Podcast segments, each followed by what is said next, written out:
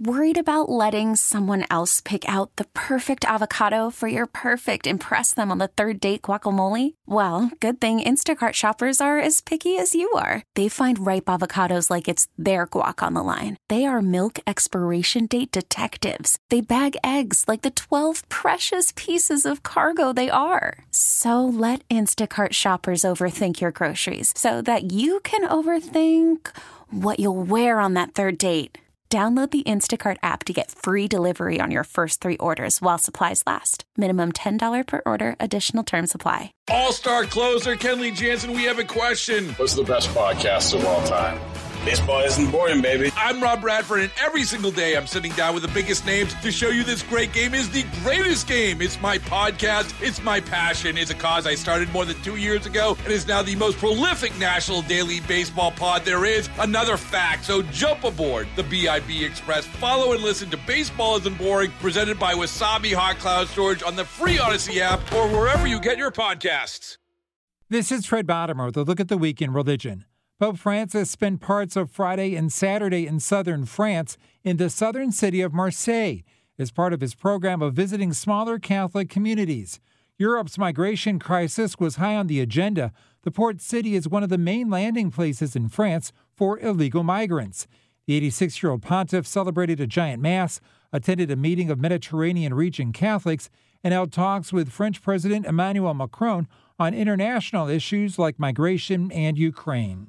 In California, a United Methodist Church court has acquitted a bishop on all charges in the first trial of one of the church's bishops in nearly a century. Bishop Minerva Carcano, the first Latina bishop in the denomination and a prominent voice on behalf of immigrants, faced four charges of violating church law. They were for alleged harassment, fiscal malfeasance, disobedience to the order, and discipline of the UMC, and undermining another pastor's ministry. The jury reached its verdict after a few hours of deliberation. In other news, the Manhattan District Attorney's Office has seized a piece of art in Pittsburgh that prosecutors believe was stolen from Jewish families by Nazis. The Manhattan DA says this piece, Portrait of a Man, is believed to be part of a collection that was stolen at some point before it was acquired by its current homes. They are to have been owned by Jewish performer and songwriter Fritz Grunbaum.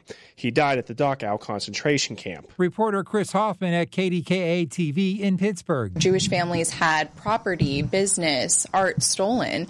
Um, and so after the Holocaust, those went, they scattered. Laura Cherner with the Jewish Federation of Greater Pittsburgh says it was initially surprising to learn that the alleged stolen artwork was right here in our own backyard. Cherner says there's no anger toward the people or institutions who acquired these pieces, but is hopeful they will do the right thing. But we're really grateful when people fully cooperate and want to get to the bottom of, you know, if this was a stolen piece of art, if it does belong in a family, cooperating with that. In a statement, the Carnegie Museum of Art says, quote, Carnegie Museums of Pittsburgh is deeply committed to our mission of preserving the resources of art and science by acting in accordance with ethical, legal, and professional requirements and norms.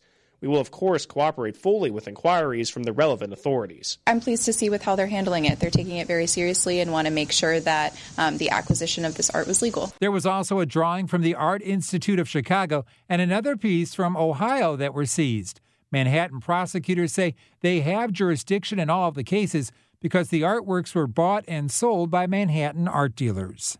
And finally, Israel is shutting down for the solemn day of Yom Kippur, which begins Sunday night. Thousands of police will be on high alert for possible attacks as Israelis celebrate Yom Kippur, which marks the most solemn day of the year when Jews fast and pray for forgiveness of their sins. In Israel, even the airspace shuts down for the 25 hour holiday, and TV and radio programs go off the air. As highways are empty, children can ride their bikes everywhere, including on the main highway between Jerusalem and Tel Aviv. Israel will also seal off the West Bank and Gaza Strip, and Palestinians are not permitted to enter Israel. Linda Gradstein for CBS News, Jerusalem. And that's a look at the weekend religion. I'm Fred Bodimer. All star closer, Kenley Jansen, we have a question. What's the best podcast of all time? Baseball isn't boring, baby. I'm Rob Bradford, and every single day I'm sitting down with the biggest names to show you this great game is the greatest game. It's my podcast, it's my passion. It's a cause I started more than two years ago and is now the most prolific national daily baseball pod there is. Another fact, so jump aboard the BIB Express. Follow and listen to Baseball Isn't Boring, presented by Wasabi Hot Cloud Storage on the free Odyssey app or wherever you get your podcasts.